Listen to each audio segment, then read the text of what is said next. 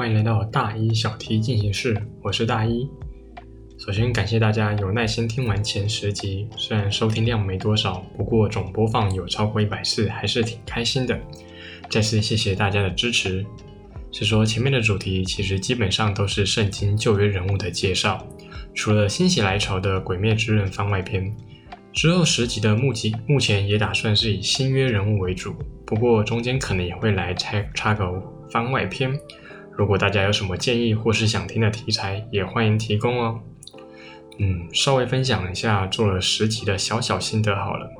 首先做 podcast 虽然不用像拍影片有好多的后置。不过实际做起来其实也是挺花时间的，像是一次五到七分钟的内容，从前面想题材到写文字稿，嗯，对我都会先打好，虽然还是会卡词，到后续录制、后置以及上传，也是要花大概一两个小时，是跑不掉的。